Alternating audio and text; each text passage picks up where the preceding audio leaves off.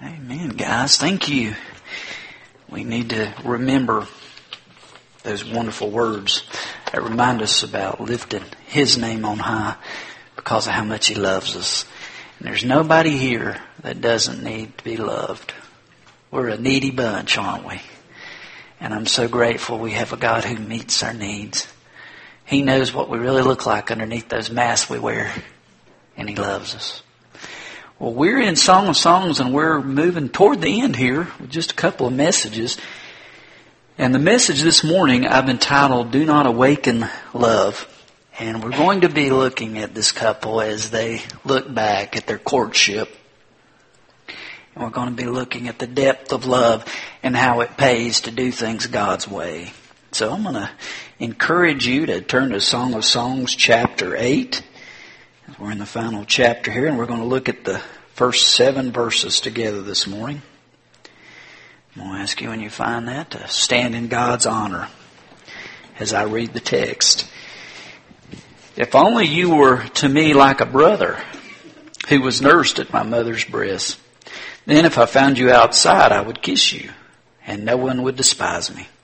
I would lead you and bring you to my mother's house, she who has taught me I would give you spiced wine to drink, the nectar of my pomegranates.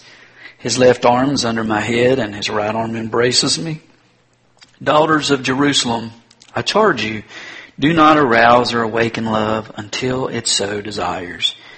Who is this coming up from the desert, leaning on her lover? Under the apple trees I roused you. There your mother conceived you. There she who was in labor gave you birth. Place me like a seal over your heart, like a seal on your arm. For love is as strong as death, as jealousy unyielding as the grave. It burns like blazing fire, like a mighty flame. Many waters cannot quench love. Rivers cannot wash it away.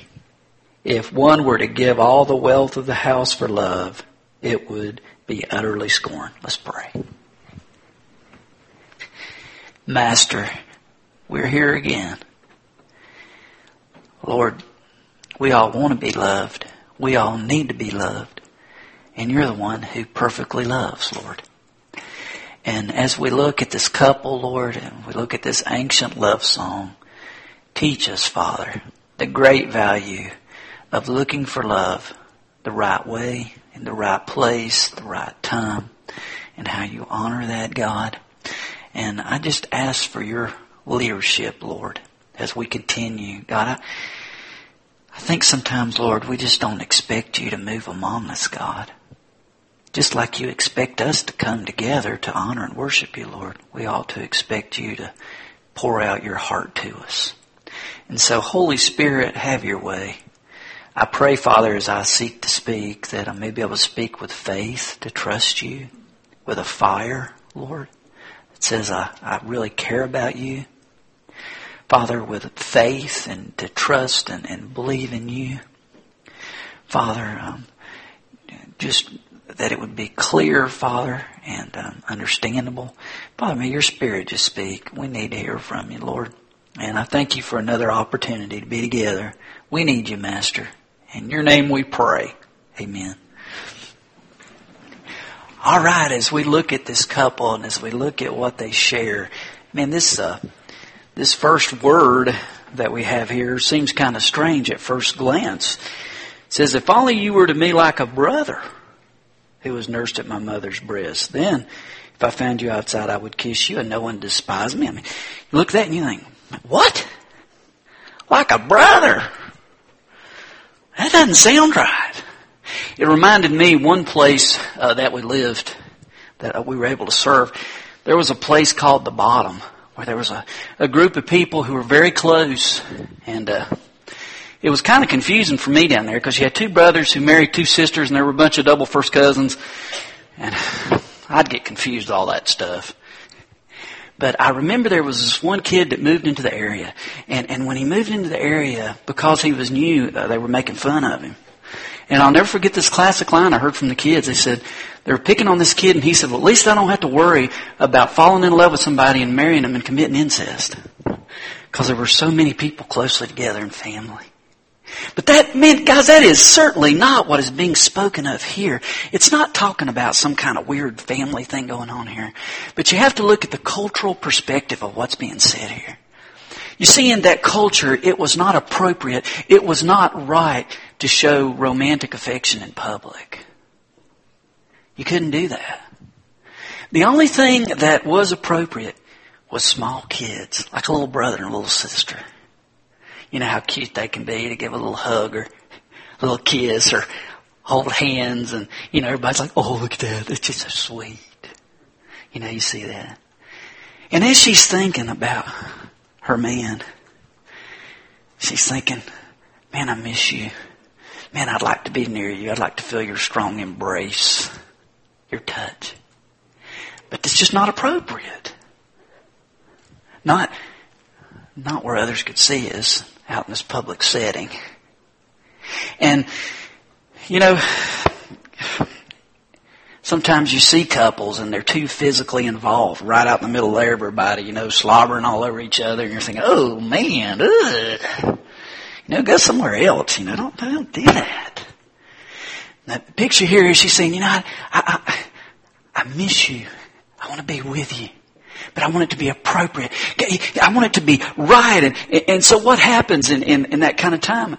I think it just goes back to the importance of communication being in touch with your loved one. Boy, today, with all the technology, you can text one another and call each other. Of course, through the, through the internet as well, and, and letters and just many different ways to show that love and to be connected throughout the day and, and how critical that is. And then he moves on in verse 2. He says, I would lead you and bring you to my mother's house. She who's taught me, I would give you spiced wine to drink, the nectar of my pomegranates. She's basically saying, when I was a little girl, my mom talked to me and she told me about life. She told me about the natural desires that happen with a man and a woman. You know, the basic birds and bees kind of talk. My mom communicated that to me when I was little. And I want to stop here a minute because, guys, we live in a culture where we are bombarded with sexual messages constantly. You can't get away from it. It's everywhere you turn. It's everywhere you look. And, and so it's very critical that parents are able to talk to their kids in a way and say, you know, this is God's design. This is not something that's gross and it is not God. You know, it's worshiped now by many, it seems.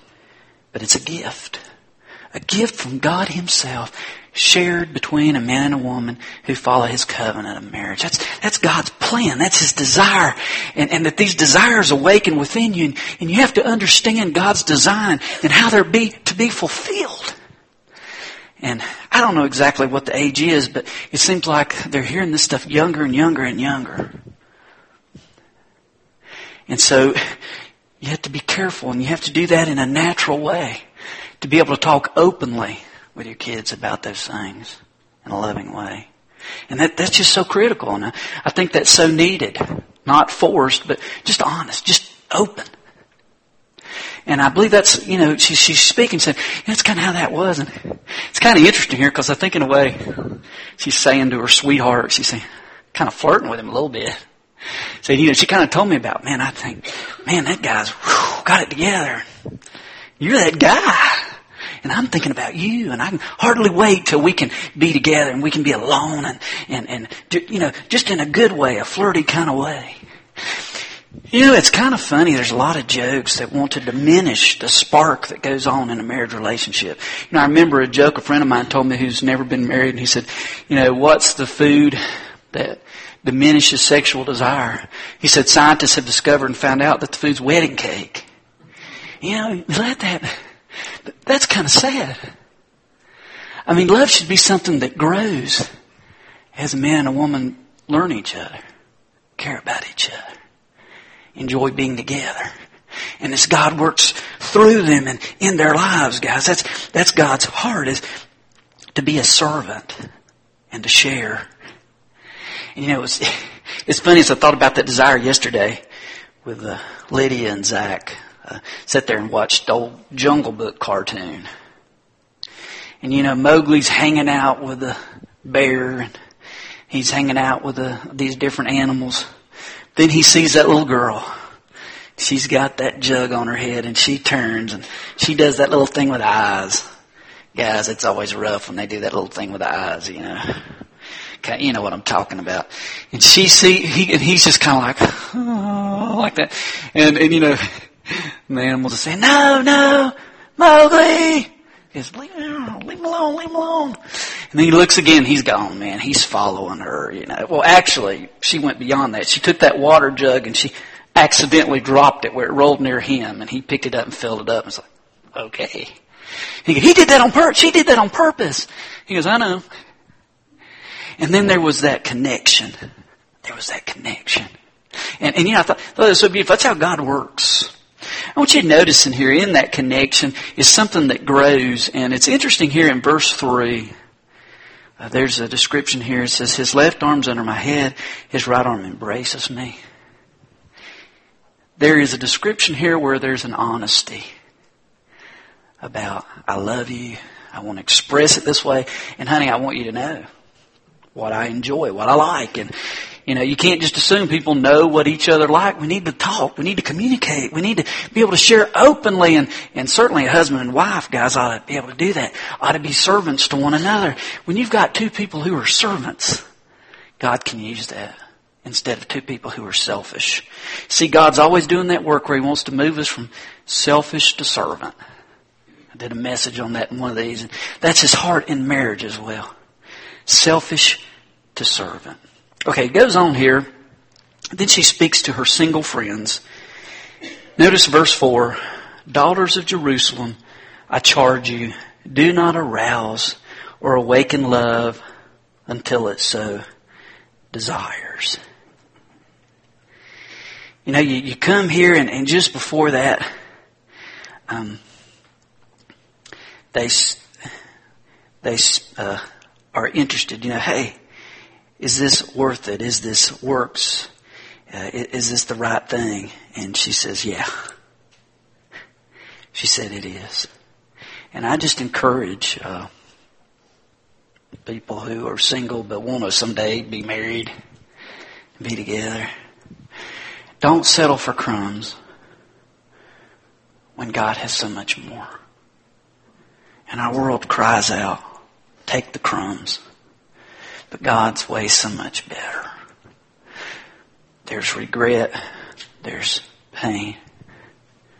There's a price that's paid for not going God's way. And she says, it's worth it. We waited. We went God's way and it's worth it. It paid off. And, and this honest declaration, guys, uh, it, it means a lot. Um, notice their courtship here as it goes on. Uh, Starting in verse 5. Who's this coming up from the desert leaning on her lover? She's reminiscing walking arm in arm. Evidently, they, their favorite place to hang out when they're recording was an apple tree. It says, Under the apple tree I aroused you. There your mother conceived you. There she was in labor, gave you birth. so there's this picture here of them, a picture of many hours underneath that apple tree courting, talking, sharing their hearts with one another. That was a place they fell in love. That was a place their hearts became connected. And, and she's thinking back about that. She's having those special thoughts, those special memories, how God spoke to them there. There, there were laughs and snuggles going on that made a difference. That drew them to God and to each other. You know, I thought about how I met Cindy. Um, course, she'll probably tell it different than I do. Isn't it funny how many women remember things differently? Every time I tell this. But anyway, I was in seminary. I, it seemed like at seminary it was about 10 guys to every girl. So the last place I thought I would meet my wife was at seminary because, you know, the numbers weren't good. And so me and my friends, we'd sit around and say, oh man, you know, here we are mid twenties, gonna be alone forever you know, that kind of thing. Whine, whine, whine. And I was at a friend's and we were actually looking, we called it the funny book, but it was a school yearbook, seminary yearbook. And I'm looking through there, no, no, no, no. And I see this girl's picture and I said, man, she's kind of cute. Kind of cute. and, uh, This guy I'm with, he says, man, I went to college with her down in Florida West Palm Beach, Palm Beach Atlantic College. And man, she's, she's great, great girl. It's like selling a car or something. Man, he's talking about her. I'm thinking, hmm, dog, I need to get some guts here and call this girl, you know. So I got on the phone, nervous as could be. I called her later on. Cindy said I sound like Gomer Pyle, but man with confidence. So then I went, finally set up time to go pick her up. Wasn't sure where she was, even though I should have drove around and around, gave her more confidence as I'm driving around trying to find where she is. Here's a guy that's got his act together. Went out to the black eyed pea and immediately just talked. And I found when I was with her, I just wanted to talk to her all the time. And I just liked being with her. And you know, things just go on. I can still remember my roommate saying, dude, you need to slow down. Man, you just need to, you, you're going to scare to death. But I just, you know, I just, whoo, you know, just, I was, whoo, boy. And then after three months, you know, my big plan here, I was just at her house one day and I thought, I want to marry that girl. So right there, I just got on my knees and asked her to marry me. Like, she, she said, what? So, you know, anyway, of course, she, we know now she said yes. And we waited the course of a year and got married. And, and you know, it's, it's sweet. You look back at that and of course there's different angles. You look at, you know, you, you guys look at that and you remember God's heart as, as He works in relationships. And, and what a blessing. What a blessing. As, as I get down to the end of this thing, guys, I want to look at several components of love here as this is closed out. Starting at verse 6, we see that love is personal. Notice it says, place me like a seal over your heart. In that day, the seal was the most precious possession. It was kind of like a credit card a birth certificate and a social security card all wrapped up in one. And its use, guys, it, it, it was essential to life. And basically what she's saying here is, I want to be precious to you. I want to be the one that rocks you, you know. I want to be your love. Uh, I want to be that in your life. And then secondly, love's protective. Look in the same part of the verse, like a seal on your arm. She wants to be imprinted upon this guy. She says, I want you to care about me, to protect me, to be there for me, and, and to realize that, that, that I'm a part of you, and, and that I matter, and take up for me, because I, I need you to be strong. You know, I, have this need to be rescued, and to be loved, and to be cared for, and, and, and I need that from you, like a seal on your arm. And then love is powerful. Notice it says, for love is as strong as death. You know, there's a statistic. It says one out of every one person dies. Man, death is powerful. And death is coming. And what she's saying here is, I want our love to be so strong that, you know, there's no change in it.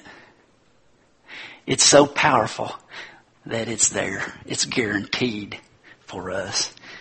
And then he, then he goes on the next one. Um, says love is possessive. Notice here it says it's jealousy and unyielding as the grave. It burns like blazing fire, like a mighty flame. You know, there's a bad jealousy, which is a mistrust and a distrust, but, but that's not the kind of jealousy spoken of here. It's talking about, you know, that you care so much about me that you protect our relationship. You, you put a shield around it. Proverbs 4.23 says, above all else, guard your heart, for it is the wellspring of life.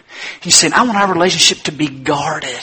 Not that we don't care about other people, see other people and, and, and involved with, with other people, but there's a different level to our relationship and it needs to be taken seriously and, and guarded and, and there is a jealousy that's, that's right. Um, it speaks about that with God. Exodus 34:14 it says do not worship any other god for the Lord whose name is jealous is a jealous God. God is jealous for His people in a way that He wants our love and He wants our commitment and our time and, and our heart. And, and, and that's what she wants with Him. That's what she wants with him, guys. Uh, next, love perseveres. It says, many waters cannot quench love, rivers cannot wash it away. She's saying here there is a lot of junk that continually flows in a relationship because of the stresses and the pressures that are around us. But the basic uh, statement here is that the flame's not going to go out because God's there. Guiding and protecting, it'll persevere. To keep going. I love Dale Moody, the grandson of uh, D.L. Moody, the evangelist who was a teacher at Southern Seminary for years.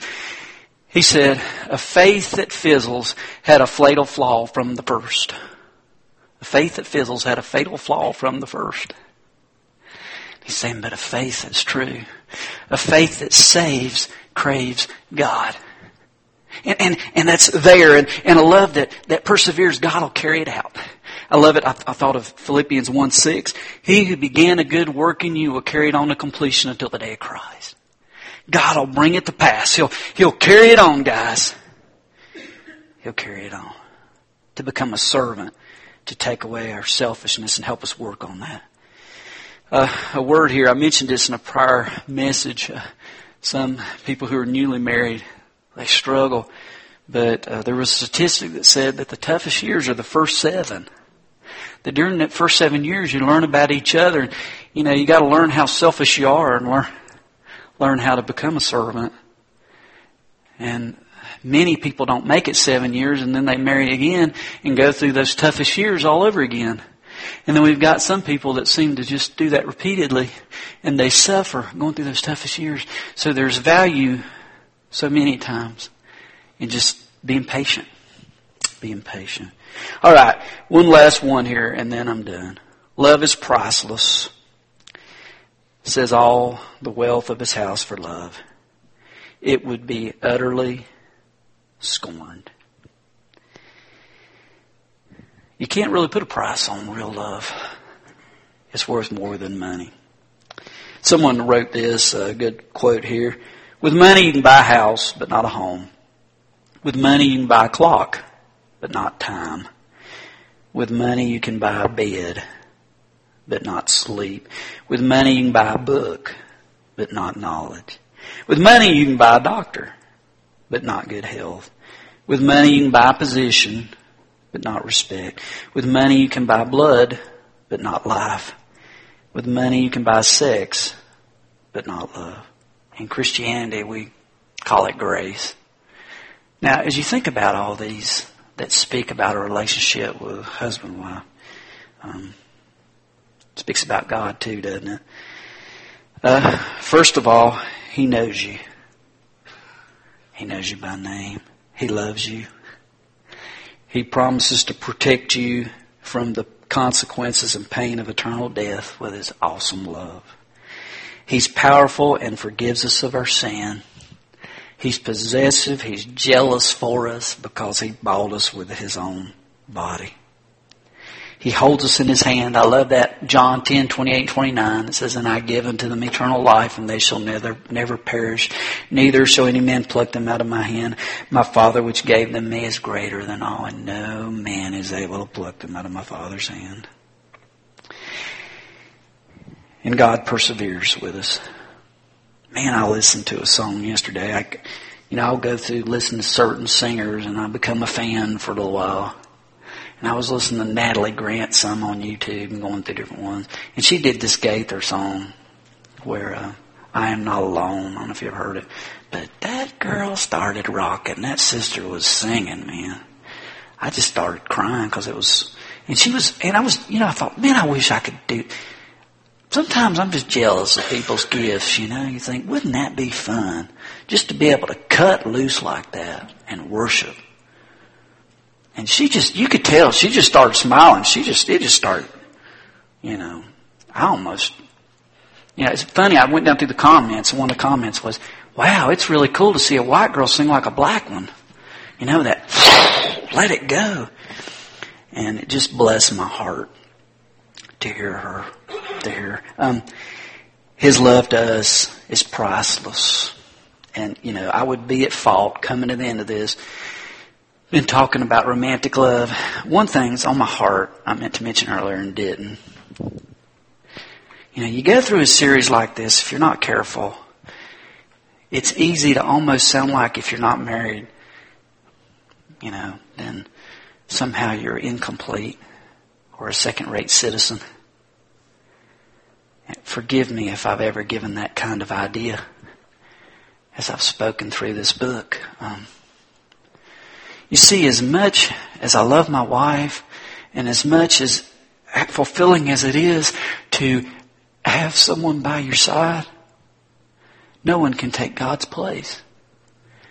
You see, what matters most is that I seek to be who God made me and stay close to Him.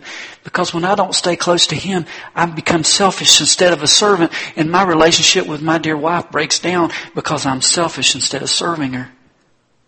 And that happens because God's got to get a hold of me to make me a servant. And, and guys, you're not incomplete if you're in a situation where you're not married. If you're single, you're just in a position where God has a chance to love you and to make you the person He wants you to be. It may be for somebody else. What a blessing. But, but He's the one that completes us, not another person. And I just want to throw that out. And I want to say that his love is always waiting. We have what we call response and invitation. We have an altar. And I love the fact that when you come, He doesn't run. But He opens up and says, I'm here. And uh, I just ask you come to His arms today as we have an altar. Where you are, you know what decision you need. I just simply ask that you obey Him. Let's pray. Lord, we come to you we hear a lot about what love is. It, we're swamped by wrong messages.